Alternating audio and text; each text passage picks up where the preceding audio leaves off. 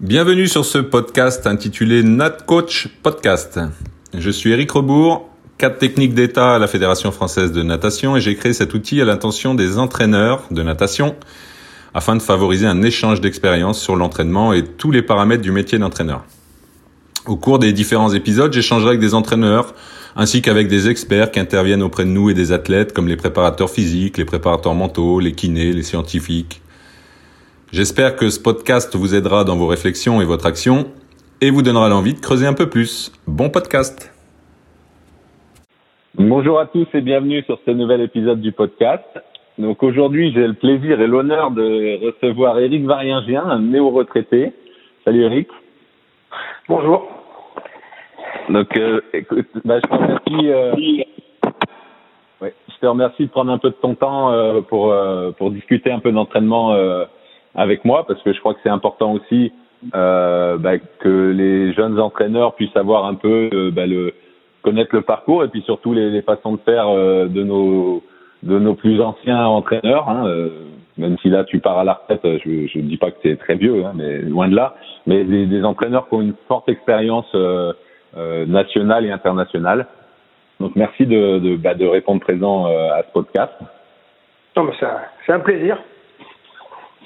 Eh ben, on va commencer donc par euh, la première question rituelle, un peu, bah, que tu nous parles un petit peu de ton parcours, comment tu es arrivé à ce métier, et puis euh, ce que tu as fait euh, pendant ces, ces, quelques années au service bah, de la natation. Ouais, donc bah, très simple, hein, 64 ans depuis vendredi dernier, ouais. à la retraite pour ce soir, donc au 1er juillet 2020, je partirai officiellement à la retraite. Ouais. J'ai commencé à entraîner en septembre 1983. Et, euh, tout de suite en tant que, que cadre technique. Auparavant, mmh. j'avais été pendant deux ans professeur d'éducation physique. Euh, j'avais fait une formation au, au Crèves de Toulouse en tant que professeur adjoint d'éducation physique. Ouais. En même temps, le, le, même endroit où sont issus, euh, ben, à mon avis, deux glorieux entraîneurs que sont Lucien Lacoste et Frédéric Barral. Ouais. Le Crève de Toulouse est une belle école à ce niveau-là, parce qu'on a la chance justement de, de, faire des études pluridisciplinaires qui nous ouvrent des, mmh. bah, des, des, connaissances multiples qui nous serviront après, je pense, par la suite dans nos carrières d'entraîneur. En plus, bon, bah, j'ai eu la, la chance aussi, en étant à Toulouse, de nager au Dauphin du Toec pendant des années. Ouais. Euh, euh, ça aussi, c'est une grande chance parce que au Dauphin du Toec, j'ai connu de grands entraîneurs qui m'ont entraîné, donc comme euh, Jacques Noé, qui était le premier entraîneur du sport-études du Cérémonave à Toulouse, et puis aussi euh, Ginette Sandral Jani, qui est la sœur d'Alex Jani, mmh. une dame euh, qui, a, qui, a, fait quatre, quatre Jeux Olympiques. Donc c'était quand même un, intéressant d'avoir un entraîneur avec quatre Jeux Olympiques à, son, à son compteur, Bien à son actif, ouais. une mmh. longue carrière. Et puis aussi, grâce à son nom, aussi, j'ai eu la chance de connaître des gens comme Jean Boiteux, Alex Jani, Aldo Éminente, euh, Alfred Nakache qui venait euh, au TOEC parce que mmh. avant, le TOEC était un club mythique, mythique oui. national, mais euh, mythique même mondial, hein, puisqu'ils ont détenu un record du monde du 3 x 104 nages. Mmh. C'est important. Donc il faut connaître, je pense que c'est la première des choses que ce club m'a appris, c'est à connaître l'histoire de la natation. Et c'est ouais. important. Je crois que premier conseil, hein, j'en profite, faut, il faut connaître l'histoire de son sport et s'y intéresser. Alors, je ne mmh. suis pas dit qu'il fallait remonter à la préhistoire, bien évidemment. Ouais, ouais. je ne pense pas encore faire partie de la préhistoire dans quelques non, années peut-être. Mais euh, voilà, connaître euh, les anciens, c'est important. Et je pense que j'en parlerai au fur et à mesure qu'on discutera. J'ai fait la connaissance d'anciens et la connaissance de ces anciens m'ont permis de me former. Bien sûr. Plus mmh.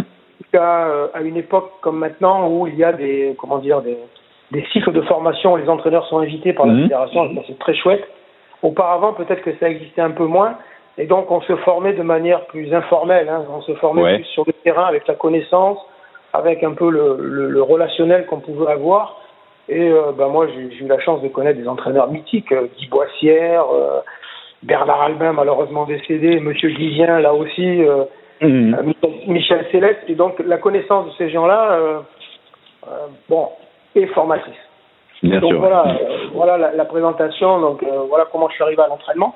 Donc deux ans de prof de gym et puis en 1983, Patrice Procop, j'avais contacté Patrice Procop de DTN à l'époque et qui m'avait dit euh, qu'est-ce que tu veux faire? Je dis ben professeur d'éducation physique, ça me paraît pas être dans ma philosophie et ma personnalité. ouais. pas à, exploiter ce que j'avais vraiment envie de faire. J'ai pas une personnalité peut-être euh, qui se marie bien avec la pédagogie de l'enseignement de l'EPS. Ouais. Euh, donc l'entraînement me passionnait. Euh, étant aussi, tout, j'ai jamais été un grand nageur, mais j'ai toujours été un, ce que j'appellerais moi des nage, un nageur d'entraînement. J'adorais mmh. m'entraîner. Pas très bon en compétition, hein, des titres de gloire relativement restreints, mais euh, une vraie passion pour aller à l'entraînement. J'adorais ça, j'adorais, mmh. comme on dit, bourriner à l'époque, entre, entre guillemets. Et à partir de là, ben, Patrice, que j'avais contacté à la fédération, me dit si tu es BE2 et professeur d'éducation physique, c'est ce qu'il fallait à l'époque, tu peux devenir cadre technique. Mmh. Sauf que les, les, places de cadre technique à l'époque, il n'y en avait pas beaucoup en, en 1982-83. Ouais. Il m'a dit passe d'abord ton BE2, j'étais passé mon BE2 à 17 et euh, j'ai été nommé à Limoges. Donc euh, ouais. j'avoue que en tant que pied noir, euh, déjà je considérais que Montauban c'était le nord de la France. Euh, aller à Limoges, ça me paraissait être le bout du monde. Je me suis dit là, c'est pas possible. Et puis quand je suis arrivé dans cet endroit, euh, j'ai vu qu'il n'y avait pas de natation, sauf une ancienne grande nageuse que tout le monde connaît, j'espère. En tout cas, c'est Claude Mandonneau, ouais, euh, qui, est Limoges, qui a été championne d'Europe, euh, voilà, en s'entraînant avec Monsieur Zin, c'est Madame Edad Faust, et qui représentait toujours Limoges. Donc il y avait une histoire quelque part. Dans, encore une fois, je fais référence à l'histoire. Il y avait un, un, vrai tissu, un vrai terreau historique de natation à Limoges, mais qui sommeillait quelque part. Et puis, euh, bah, je suis tombé dans un lycée où il y avait un bassin de 25 mètres, dans un lycée. Ouais, là, bah, chose rare. Le, le, le, vieux, voilà, le, la chose rare, le vieux réflexe euh, euh, de nageur des dauphins du TOEC, un lycée, ça me rappelle Raymond Nave à Toulouse. Hop, mmh. tout de suite, je me branche avec l'académie. Et euh, je suis accueilli là-bas en tant que cadre technique et M. Guy Béra, qui est un président malheureusement maintenant décédé, me dit euh, j'aimerais bien que vous redoriez un peu le blason en termes de natation sportive, c'est-à-dire que voilà, il faut que ça renage dans notre, dans notre région, donc allez-y. Ouais. Donc je me suis retrouvé en septembre 83 au bord du bassin en n'ayant jamais entraîné. Mmh. C'était assez marrant. Euh, jeune diplômé, deux ans de professeur d'éducation physique, un BE2, boum, allez, des nageurs à l'intérieur. Ouais. Et euh, voilà, on se lance quoi. Bah oui. J'ai eu la chance aussi de tomber bah, sur une collègue qui avait un peu défriché le terrain et qui est toujours cadre technique dans notre belle fédération, qui est Anne Citerne. Ouais. Anne Citerne, qui s'appelait Anne Citerne Langré à l'époque, qui était une ancienne nageuse venue de Normandie. Et on a lancé cette affaire de sport-études. Alors bon, je passerai sur les différentes euh, dénominations. Bien sûr. Sport promotionnel, section sportive, enfin bon, sport-études, enfin il y a tout. Bon, moi, ce qui m'intéressait, c'est que cette piscine, je pouvais la voir euh, trois fois par jour, matin, Mmh. midi, soir. Alors, bon, on y a mis des nageurs. Et puis, euh, ben, euh, c'est pas compliqué. Je pense que la natation, c'est un sport, euh, enfin, j'allais dire simpliste. Euh, pas si simpliste que ça, mais euh, déjà, la première des choses pour avancer en natation, c'est qu'il faut nager. Voilà. Ouais. C'est une première chose. Je m'expliquerai sur cette, euh, sur cette petite parabole plus tard. Euh, et donc, euh, j'ai pris des nageurs. J'ai, je me suis allé faire nager hein, avec ce que je savais, bien évidemment. Très peu d'expérience, un Mmh. peu de théorie parce que bon BE2, un peu de théorie parce que prof de PS. Et puis de la chance, euh, là aussi, il en faut quand on entraîne. Je suis tombé sur un nageur, euh, ça rappellera les anciens, Jean-Michel Dubrasquet, Bien sûr, ouais. espèce de colosse. euh, Mmh. euh, qui après a nagé sur. euh, alors c'est marrant parce que je passe pour un nageur de- d'eau libre ou un nageur un peu demi-fond, mais les premiers résultats que j'ai eus, c'est avec Jean-Michel Dubrasquet sur 50 mètres papillon. À Ouais. l'époque de, Bruno Budzeit, de Rosenblatt, des gens qui nageaient le 50 mètres. Et puis euh, bah, ça a attiré du monde. Euh, on a aménagé les horaires, on a bah, les résultats amènent les résultats, les résultats amènent un petit peu de renommée locale. Et Mhm. puis les gens, le, le groupe s'est étoffé. Et puis c'est comme ça qu'on a commencé à nager dans ce bassin de 25 mètres euh, au lycée Léonard Limousin à Limoges pendant bah, jusqu'en 2014. Puisque Ouais. Moi j'ai toujours entraîné, j'ai toujours entraîné en bassin de 25 mètres jusqu'en 2014. Ouais. Voilà. Euh, voilà. Donc, euh, ce qui m'a pas empêché d'avoir des médailles après par la suite avec Bien les sûr, nageurs, ouais. pas moi, hein, Mhm. nageurs en eau libre. Donc, je pense qu'on Mhm. peut préparer euh, jusqu'à 54 km en eau libre en bassin de 25 mètres. Ouais. Ça, ça, ça demande une adaptabilité. Voilà. Donc, euh, pas de club. Là, ça, c'est la particularité aussi. Je n'ai jamais eu le, le plaisir, parce que je pense que c'est un plaisir. Pour Ouais. moi, la natation s'appuie sur les clubs. Mais j'ai jamais eu la, le, le, le- en tant que cadre technique, je n'ai jamais eu la possibilité d'entraîner un club. Donc, euh, je, je ne connais pas ce- cette chose-là. Alors, j'ai évidemment entraîné des nageurs qui ont représenté leur club, mais je Ouais. ne suis jamais intervenu dans la gestion d'un club. Ça, je n'ai Mhm. aucune expérience là-dessus. Et j'ai entraîné donc Limoges depuis 1983 jusqu'à ben, jusqu'à jusqu'à cette année quoi. Ouais. Mhm. Voilà le voilà le parcours. Alors après bon toujours ce, ce qui est maintenant un CAF à Limoges. Hein, il y a deux ans c'était encore un pôle. Ça a été un centre d'entraînement, c'était toutes ces choses là. Les nageurs les plus marquants qui m'ont aidé à, à, pérenniser ça parce que je pense qu'on pérennise toujours une structure et un système par les résultats. Bien sûr. Hein, voilà, tout simplement. Donc euh, euh, je citerai bon, ben, en natation course, alors bon, ben, celui qui m'a mis le, pied à le pied à l'étrier, je dirais du, très haut niveau, puisque je considère que le très haut niveau, c'est les Jeux Olympiques. Oui. Mmh. Euh, bah oui, c'est le, le, niveau suprême. Hein. Euh, c'est Cédric Pénicaud qui m'a m'a permis de construire une, une expérience d'entraîneur euh, à haut niveau là-dessus euh, par les Jeux de 88 à, à Séoul. La mhm. chance aussi de, de, préparer euh, Bruno Orsoni, qui a été aux Jeux Olympiques en 96 à Atlanta. Ouais. Mais il s'est préparé à la fin, il faut en reconnaître ce mérite à mon cher collègue cap technique euh, Titou Moin, Jean-Louis Moin, lui aussi jeune retraité, enfin un peu plus, euh, qui, a, qui, a, qui a entraîné Bruno euh, pour aller à Atlanta, donc le mérite revient aussi à, à Jean-Louis. Euh, Alexandra Angelot, qui était championne de France. La, la dernière en natation de course, c'est Laura Paki, qui a été championne de France en 2016. Ouais. Là aussi, L'histoire, c'est bon, ben voilà, Pénico, c'était un brasseur. Laura Paki, c'est une Laura brasseuse. aussi, ouais. Mmh. Voilà, et puis dans les années 2000, euh, Claude Fauquet, euh, là aussi, euh, c'est important quand je dis Claude Fauquet, mais je pourrais citer tous les DTN que j'ai, dont j'ai fait la connaissance. Euh, ces DTN-là ont été importants pour moi parce qu'ils m'ont tous euh, euh, fait confiance. Donc quand on te fait confiance, ça t'oblige à te creuser la tête. Mmh. Et, par exemple, un jour, Claude Fauquet m'avait pardon, confié le collectif Brasse Sydney 2000. Et dans ce Ouais. collectif Brasse Sydney 2000, il y avait un jeune nageur qui s'appelait Hugues Dubosc. Mmh. Bon, voilà. euh, parce que quand on parle de Brasse en France, euh, on peut parler de Hugues Dubosc. euh, voilà. Donc, euh, il, a, il a une belle carrière. Et Hugues faisait partie de ce fameux collectif Brasse Sydney 2000. Après, j'ai eu la chance de, de travailler avec des gens comme Jean-Christophe Sarnin, des gens comme ça. Mmh. Et puis, euh, bon, c'est- pas mal non plus. C'est de la belle brasse, quoi. Mm. Et donc, on aura en finissant.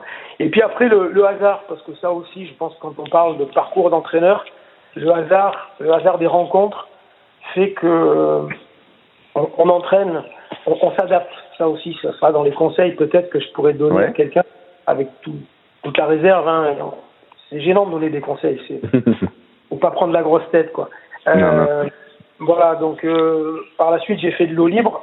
Euh, là, bon, voilà, après, ben, après cette, cet épisode natation-course, euh, il y a eu une période, une grosse période eau libre, avec des rencontres, euh, bon, comme Célia Barrault. Alors, Célia Barrault, c'est marrant parce que c'est une petite que j'ai entraînée jusqu'à sa médaille mondiale en 2010. Euh, j'ai- elle a 20 ans. J'ai commencé à l'entraîner, elle avait 11 ans.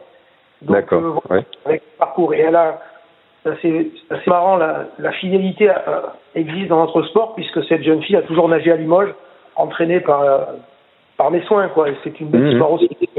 Maintenant, elle est, entra- elle est kiné des équipes de France d'eau libre. Ouais. Donc, euh, là aussi, c'est c'est une belle réussite parce que la formation des nageurs, c'est une chose, leur reconversion en est une autre. Bien sûr. Mmh. Quand on voit ces nageurs-là se reconvertir, après l'Olim m'a permis aussi d'en connaître d'autres, euh, ben, par exemple comme Coralie Codvel, avec qui j'ai pu travailler pendant deux ans à Limoges, Mmh. avec euh, des réussites au niveau européen. Bertrand Venturi, bon, qui est mondialement connu pour avoir nagé euh, avec Lucien Lacoste à Toulouse et qui m'a permis de connaître cette fameuse course des 54 km à, à Santa Fe. Où, bon, voilà, c'est- c'était une autre natation. Et donc, pour finir, une expérience tunisienne qui s'est terminée l'année dernière, où Ouais. en collaboration avec la Tunisie, j'ai eu des nageurs euh, qui m'ont été confiés. Et euh, le dernier en date, c'est le petit Mehdi Lagili, qui a nagé 3,48 au 400 l'année dernière. Bon, 3,48 au 400, euh, bah, si on le remet dans le contexte français, c'est pas si mal que ça. Oui, oui, c'est sûr. Voilà, donc euh, ça veut dire qu'on peut, voilà, voilà, c'est c'est un parcours d'entraîneur un peu, euh, un peu multicarte, hein, puisque si je fais le calcul, euh, bah, il y a eu des médailles sur 50 mètres, et puis il y a eu des médailles il- sur, 20 sur 25 km. Il y a eu du papillon, il y a eu de la brasse. des, du, voilà, de- du papillon, de la brasse, de, libre, du crawl. Voilà, une, voilà, euh, c'est pas- une palette, euh, une palette très large. très large. Et donc, c'est- c'est pas une palette volontaire. Voilà, là aussi, Mhm. euh, je pense que c'est c'est pas du tout quelque chose que j'ai choisi. Euh, par goût, si je fais le calcul, j'ai fait un petit, j'ai fait un petit calcul. C'est vrai qu'à un moment donné, j'ai entraîné, j'avais, euh, euh, j'avais huit nageurs qui nageaient ouais, moins de 4 minutes à l'entraînement en même temps. au 400 mètres, bien évidemment, hein, quand on parle. Ouais, ouais. C'est pour nager le 400 en grand bassin. Voilà, je pense que, ouais, si je devais dire ce que j'aime le plus, c'est un peu ce type de nageur-là, voilà, le, D'accord. le, hmm. nageur un peu de demi-fond, mais qui va vite, parce que pour nager vite, 400 mètres, il faut être bon sur 100 hmm. mètres. Bien sûr, ouais. International, maintenant, les nageurs, même sur 1500 vont vite, même, même sur 10 km vont vite, hein, puisque oui, quand, ben on oui. voit, quand on voit David Aubry, ce qu'il est capable de faire, euh, euh, c'est la palette d'un David Aubry, moi, m'impressionne beaucoup. Euh, voilà, ou, ou d'une Sharon Van Rudendal, ou d'une Aurélie Muller, bien évidemment. Euh, donc on se rend compte que maintenant la natation, c'est ça. Hein, et donc autour du 400, c'est vrai que j'ai toujours aimé travailler autour de cette distance-là, qui permet après de s'orienter. C'est vrai que tous les nageurs que j'ai entraînés, même s'ils n'aimaient pas ça, je, je, citerai juste un petit chiffre qui, qui est peut-être révélateur. Mmh. Pénicaud nageait, euh, nageait quand même 16 minutes au 1500. Ouais. Voilà. Bon, pour un brasseur, pour un brasseur, c'est pas mal. à l'époque, en 91, il nageait 2,14 ou 200 brasses, qui était le troisième temps mondial sur l'époque. Euh, il nageait en maillot de bain. D'un côté, ça faisait 2,14 ou 200 mètres brasses, mais ça nageait aussi 16 minutes euh, au 1500. Donc euh, voilà, ça explique peut-être euh, de manière simple quelle philosophie d'entraînement j'ai essayé d'avoir. Mmh, ok, bah, ça tu nous en parleras un petit peu, un petit peu voilà, après. Voilà. voilà. Euh, donc deuxième question, bah, quel conseil tu donnerais à un jeune entraîneur qui débute? Alors sans avoir la grosse tête, hein, parce que je crois que c'est plutôt important pour les jeunes entraîneurs là qui nous écoutent de bah, d'avoir euh, l'avis un peu de bah, d'anciens qui ont fait une carrière, alors d'anciens plus ou moins âgés, hein, mais oui. qui ont fait une carrière. Ouais. Ben, le, le, premier conseil c'est euh, c'est la patience, hein, parce que la patience permet de c'est un peu comme la pêche. Moi j'aime bien la pêche. Euh, ouais. J'aime bien la, la pêche parce qu'il faut être patient et on et on sait pas ce qu'on va attraper. Mmh. Euh, et ben c'est un peu pareil. Moi je savais pas ce que j'allais entraîner. Ouais. Des fois je me retrouvais entraîner un mec qui, qui avançait pas un caramel. Bon je rigole quand je dis ça, mais comme Bertrand Mmh. Venturi qui avait qui avait comme qualité aquatique celle d'être très endurant. Il allait pas très vite. Donc Ouais. on a été des 25 km, des 36 km et ça nous a permis de faire deuxième à la Coupe du Monde de marathon une année. Et Mhm. puis euh, un jour, ben, il y a des pénicos qui arrivent, c'est des ovnis, hein, puisqu'il va aux Jeux Olympiques, il a 16 ans et demi. Donc là, euh, c'est complètement inattendu. Donc Mhm. il faut être patient et adaptable. Ouais. Adaptabilité. Euh, en fonction des nageurs qui nous sont confiés et en fonction aussi des moyens qui vont nous être mis à disposition. Quand on a un bassin de 25 mètres à disposition, on peut entraîner d'une certaine manière. Quand on Mhm. a à disposition trois fois par jour, sept jours par semaine, puisque j'avais les clés de la piscine, donc ça Ouais. me permet d'entraîner le dimanche quand je voulais. Euh, bon, voilà, ça permettait quand même une palette. Hein. Sept Bien fois sûr, ouais. dimanches, ça fait quelque chose. On peut faire du volume si on en a envie. Euh, Ouais. Et puis quand on a le bassin de 50 qui arrive en 2014-2015, on entraîne aussi d'une certaine manière. Mhm. Donc, il faut être patient dans les moyens que l'on va avoir. Il faut être patient dans les nageurs qui vont nous être euh, comment euh, mis à disposition, qui vont arriver Ouais. par le hasard des rencontres. Surtout quand on est dans une région comme le Limousin, qui est, qui est très touristique. hein, si on aime la pêche, Oui. les champignons, la chasse. Ouais, ouais. Euh, mais bon, où le nageur ne pousse pas, pas vite, c'est pas très attractif, il n'y a pas un grand club non plus pour attirer. Donc Mhm. voilà, il faut être- peut-être être plus patient qu'ailleurs. Donc et au travers de ça, deux choses aussi, c'est euh, l'empathie, parce que Mhm. je crois qu'il faut être empathique vis-à-vis du nageur dans le bon sens du terme, parce que le chemin qui mène à haut niveau, il est long, il est difficile, donc Ouais. il faut voilà, il faut être empathique dans le bon sens du terme avec le nageur. Il faut il faut leur leur montrer qu'on les aime, qu'on est là pour les aider, pour les entourer, pour les accompagner. Et moi, mon métier, en tout cas, c'est là-dessus. Parce que bah, quand j'ai des petits coups de téléphone de gens qui me disent ah ben euh, voilà j'ai réussi j'ai fait cela, ça montre que bon on n'a on pas développé simplement que des qualités physiques. Bien sûr, ouais. Mhm. Et puis la dernière chose c'est qu'il faut être exigeant. Il faut être exigeant mais euh, de manière quotidienne. Je Mhm. pense que euh, voilà il faut pas être exigeant euh, comment il faut pas être un père fouettard. Il faut pas Ouais. les engueuler il faut pas les engueuler en permanence. Sinon c'est pas de l'empathie c'est de la malveillance. Ouais, Euh, mais il faut être là pour exiger qu'ils ne perdent pas leur temps à l'entraînement. Donc, Mm. euh, il faut être capable, c'est un équilibre difficile, de les pousser d'un côté, pas trop non plus pour pas les épuiser. Voilà, c'est, mais c'est une exigence aussi que l'on doit avoir par rapport à soi-même. Ouais. Euh, il faut, euh, il faut être exigeant par rapport à soi-même parce que si on demande aux nageurs d'être en état de s'entraîner à 6h30 le matin, mhm. eh ben, il faut que l'entraîneur il soit disponible aussi à 6h30 le matin. Eh oui, mhm, ça voilà. c'est sûr. C'est une philosophie de vie. Voilà, c'est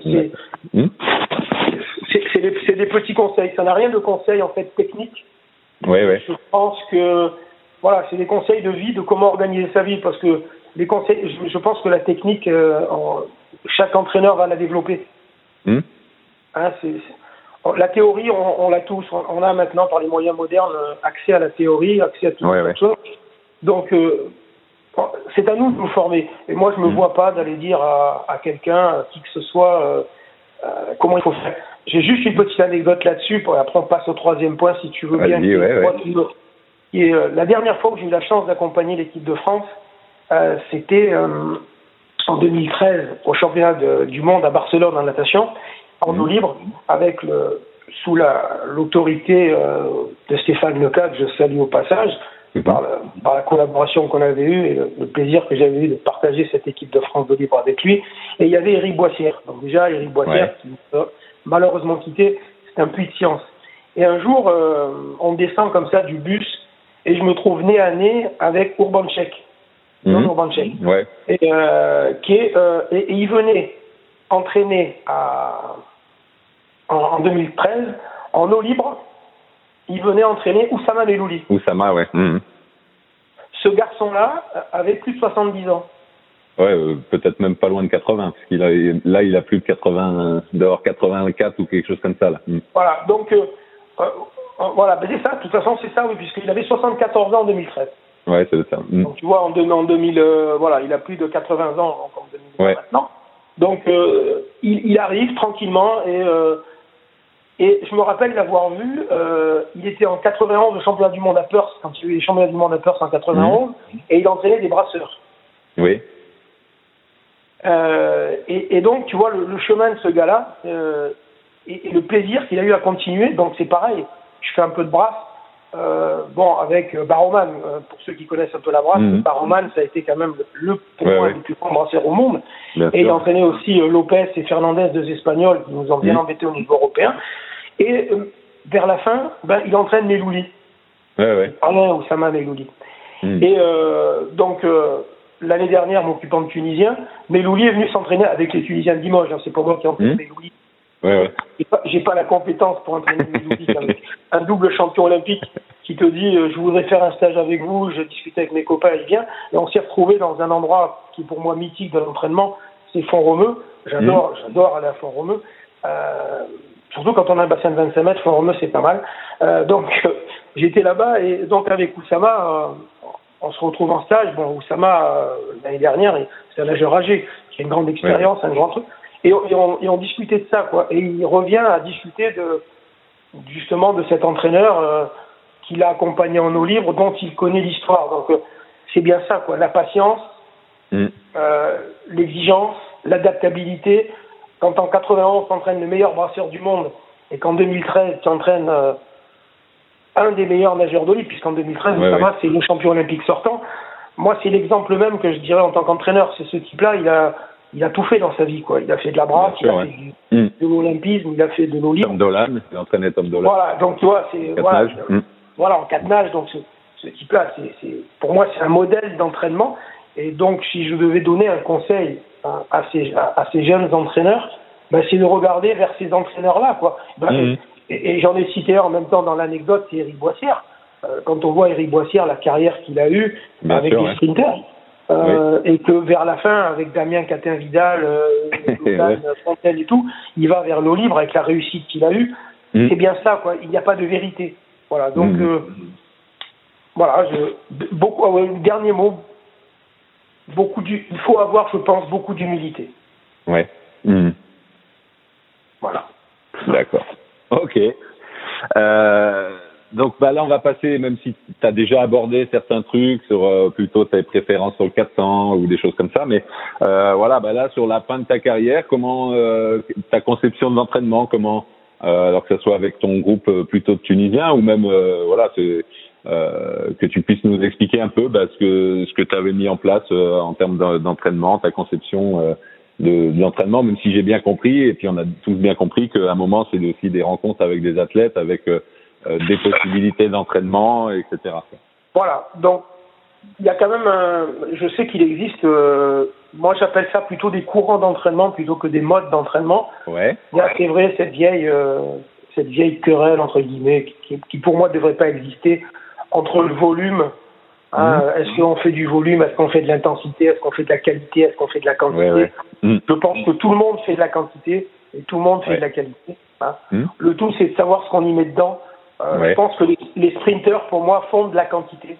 Parce que quand on s'entraîne 6 heures par jour et qu'on a passé 3 heures dans une salle de musculation, même si on ne passe après qu'une heure et demie dans l'eau, qu'on fait une heure d'étirement, bah, ça fait quand même 5 heures et demie. Hein. Et 5 heures et demie, c'est de la quantité. Donc, euh, je crois qu'il faut arrêter d'opposer, d'opposer ces deux, bah, ces deux termes qui n'en mhm. sont pas, il n'y a pas d'opposition à avoir. Alors après, personnellement, euh, j'ai toujours considéré que pour faire de la natation, il fallait nager. Oui. Voilà, donc c'est vrai, euh, philosophiquement, j'ai toujours eu euh, ce besoin et euh, cette envie de faire nager. Bon, donc, euh, par exemple, euh, un Cédric Pénicaud, nageur de 200 mètres brasse, nageait entre 12 et 16 km. Mmh. Euh, Célia Barrault qui nageait euh, du 25 km, euh, elle faisait des stages à fond romeu euh, avec 6 jours sur 7, 20 km par jour. Ouais. Et, et, 90 jours de stage en altitude. par exemple, mmh. voilà, le, le, volume a toujours été quelque chose. alors oui, quand on dit volume, volume horaire. Voilà, volume horaire. Le volume, le volume horaire d'entraînement, le volume horaire consacré à l'entraînement a toujours été chez moi quelque chose d'important. Mmh. Voilà, ça c'est une première euh, constante. J'ai jamais su faire court. Ouais. je, je, suis désolé pour les nageurs parce que ça abuse des fois parfois les faire chier. de dire quand c'est que ça, quand c'est que ça s'arrête. Mais bon, euh, voilà, avec moi il fallait être patient. Euh, il mmh. faut nager. Et donc ça dure. Après, c'est évident que euh, on peut aussi, certains ont passé beaucoup de temps dans la salle de musculation au lieu de passer beaucoup de temps euh, dans l'eau. Oui. Mais donc, mmh. le premier principe, c'est le volume. Le deuxième principe, c'est euh, ne jamais venir à l'entraînement pour rien y faire. C'est-à-dire ce que moi j'appellerais la, j'appelais ça la quotidienneté de l'entraînement. Pas de séance pour rien. J'ai mmh. tellement vu de nageurs qui venaient à l'entraînement et qu'ils n'y faisaient rien, mmh. je leur disais, et comme j'ai toujours essayé d'être un entraîneur qui envoyait ses nageurs en formation, je leur disais toujours, mais tu serais mieux en cours, ouais. tu serais mieux à aller te reposer. Tu vois, euh, je leur disais, mais mmh. là, là c'est bien, ta séance ne sert à rien, va te reposer, ou va en cours, mais là, dans l'eau, euh, ça, ne sert à rien que tu y sois. D'accord. Donc, mmh. euh, et alors ça, ça, ça corrobore un, un, enfin, une remarque, tu sais, on parlait des Tunisiens. Il y a par exemple un Tunisien que toi tu as eu à l'entraînement quand tu étais à Canet, ouais. Dali Chawashi. Hmm? Dali Chawashi qui a dit à, Mehdi Lajili un jour à l'entraînement, il dit mais quand c'est qu'Eric va nous lâcher la grappe? J'ai toujours l'impression d'être en stage avec lui. Parce que je, cette, euh, cette constante d'entraînement, c'est vrai, à part l'échauffement, ou euh, et encore, je suis capable de foutre la paix aux nageurs. Ouais. Une fois que l'entraînement, je dirais, le, le, le, corps de la séance qui va servir au développement des qualités qui, sont, qui doivent être développées se met en place, là, j'avoue que je suis derrière le nageur sans cesse, sans cesse, sans cesse, sans cesse. D'accord. Mmh. Ça va de l'encouragement verbal à, à, tout un tas de manifestations euh, audibles et beaucoup moins audibles qui font que euh, j'essaye que le nageur donne 100% de ce qu'il doit donner. Ça ne veut pas dire qu'il est à 100% en intensité. Bien sûr, ouais. Mmh. Voilà. Mais ça veut dire qu'il doit être à 100% dans la réussite de ce qui lui est demandé. Oh, D'accord, ouais. Ce qui est, voilà.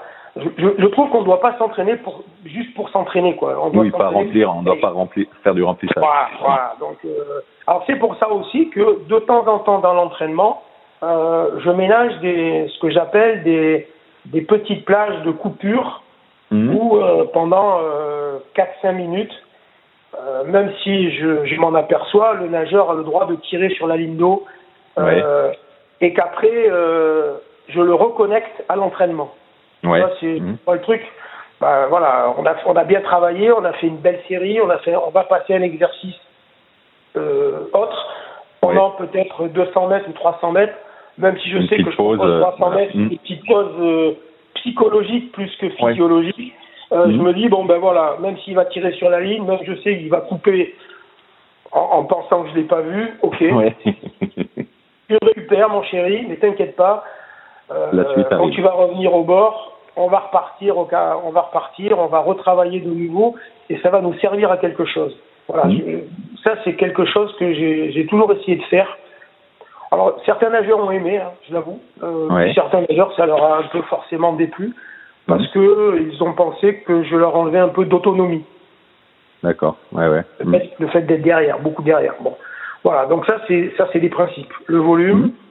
la, la concentration et la réussite et, le voilà et l'engagement. Je cherchais le mot en même temps. Voilà. Mhm. Je considère que quand on te propose un travail, quel qu'il soit, il faut que ton engagement soit maximal le temps que tu fais cet exercice. Évidemment, par rapport aux consignes qui sont données par l'entraîneur. Mhm. Mais euh, je donne un exemple simple. Quand à un moment donné, j'ai commencé à travailler avec mes Tunisiens qui ne travaillaient pas là-dessus, je leur demandais les coups de bras. Euh, Je leur demandais pas autre chose que de contrôler leurs coups de bras. Ouais. Bon, euh, j'ai bien compris qu'à un moment donné, les coups de bras, ils ne comptaient pas. Quoi. ouais, bon, et, et, et, voilà, je leur disais, mais attendez, si je vous demande de compter les coups de bras pour l'instant, même s'il n'y a pas d'intensité, vous verrez, c'est que ça va nous servir plus tard à autre chose. Donc tu vois, c'est tout, tout doit servir la cause, la cause de l'entraînement. Voilà. Mmh. Ne rien faire pour ne rien faire. D'accord. C'est un principe. C'est euh, c'est comme ça. Alors après, il y a, y a, aussi une chose que m'a appris là, au fur et à mesure, parce que je trouve que la natation a beaucoup progressé en, en technicité. Alors même si je suis pas un, un geek, j'ai jamais été, j'ai pas d'ordinateur. Ouais. Euh, euh, J'en ai pas. Je, je, sais à peine me servir d'un téléphone portable et répondre aux mails euh, très succinctement.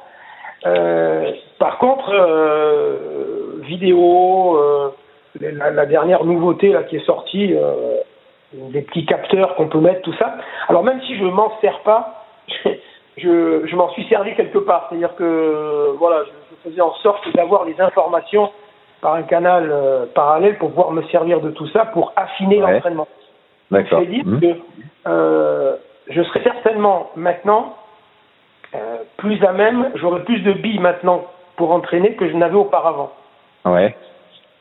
Si je peux me permettre cette, cette trivialité, avant j'avais euh, ma bite et mon couteau euh, mhm. et aucune formation.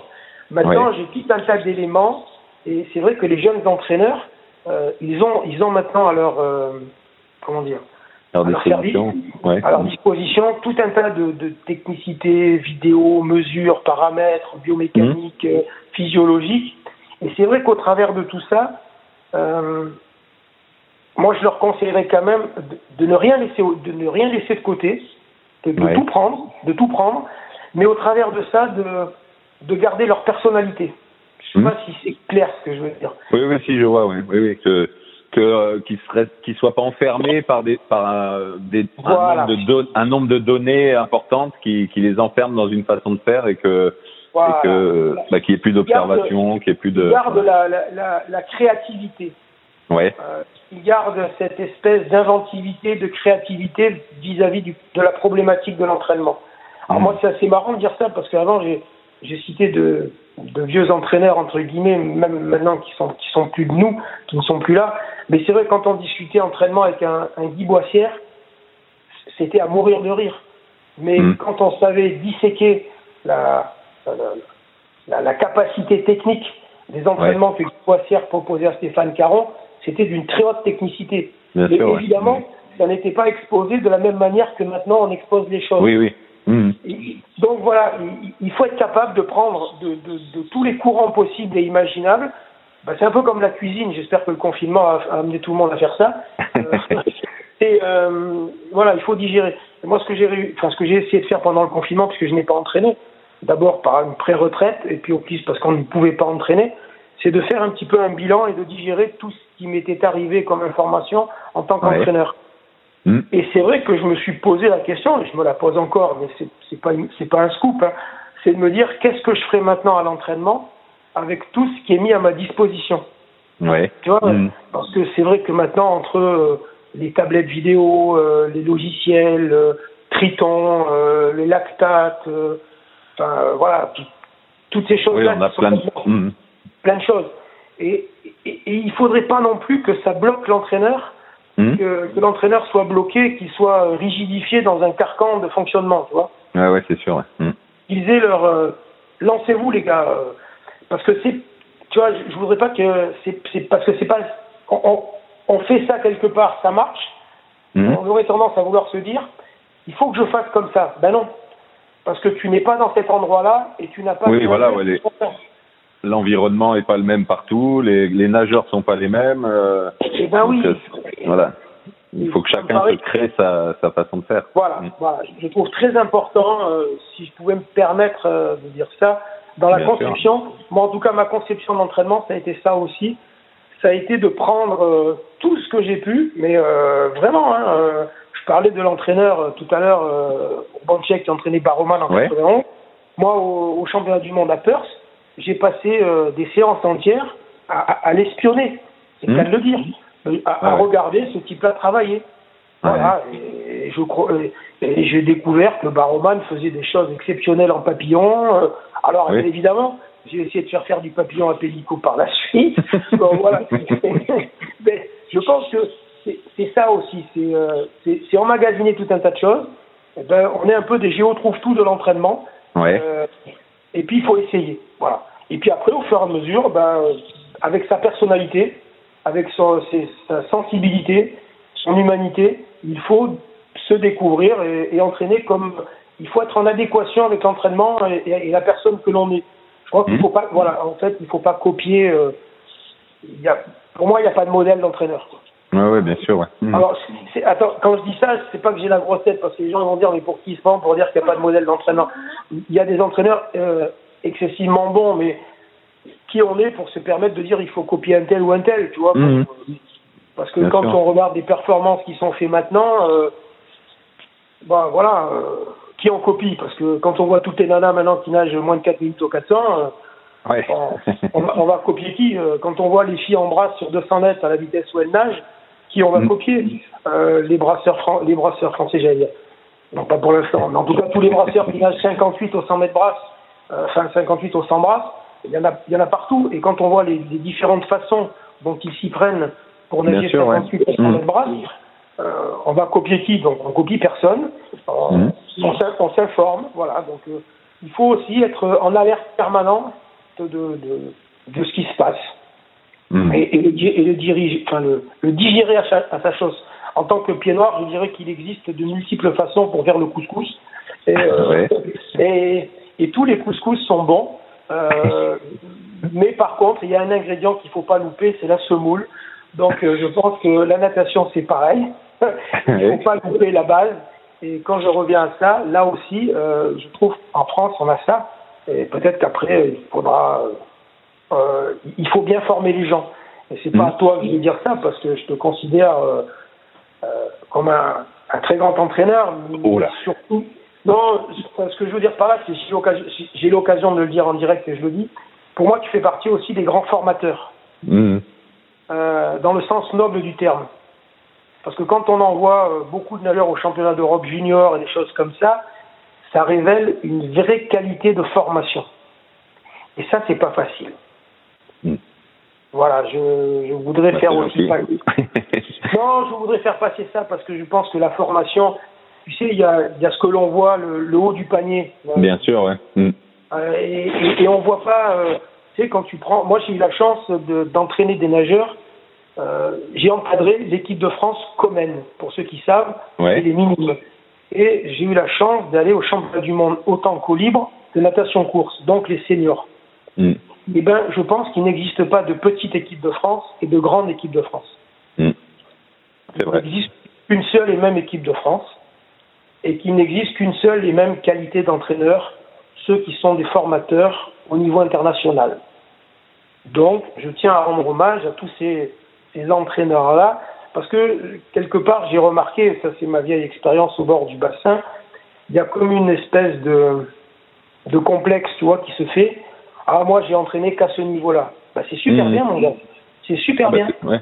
Ouais. C'est super bien. Hein euh, Parce que peut-être que si tu n'as pas pu aller au championnat du monde ou aux Jeux olympiques, c'est parce que d'abord, on n'a pas laissé le temps, mmh. on n'a pas laissé les moyens, mais il y a tout ce travail de formation qu'il faut remettre à l'honneur. Alors ça, c'est peut-être mon côté professeur d'éducation physique. Hein. Moi, un jour, j'avais mis 20 à quelqu'un en éducation physique, à une jeune fille, que l'on pouvait considérer comme presque, le terme médical, c'est obèse. Mais au mhm. début du cycle de demi-fond, elle ne courait pas. Ouais. Et à la fin du cycle de demi-fond, elle a couru 20 minutes sans s'arrêter.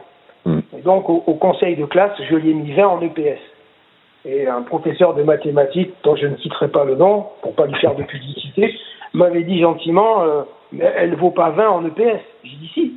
Elle est partie du fait qu'elle ne courait pas au fait de courir 20 minutes sans s'arrêter. Et ça, c'est exceptionnel. Et je trouve mmh. qu'il existe un, tout niveau d'entraînement est appréciable et tout niveau de pratique est appréciable. Et la seule chose que je dis toujours aux ménageurs, c'est tout le monde a son championnat du monde à soi. Parce que pour mhm. certains nageurs, aller au championnat de France, c'est leur, mhm. leur, niveau olympique.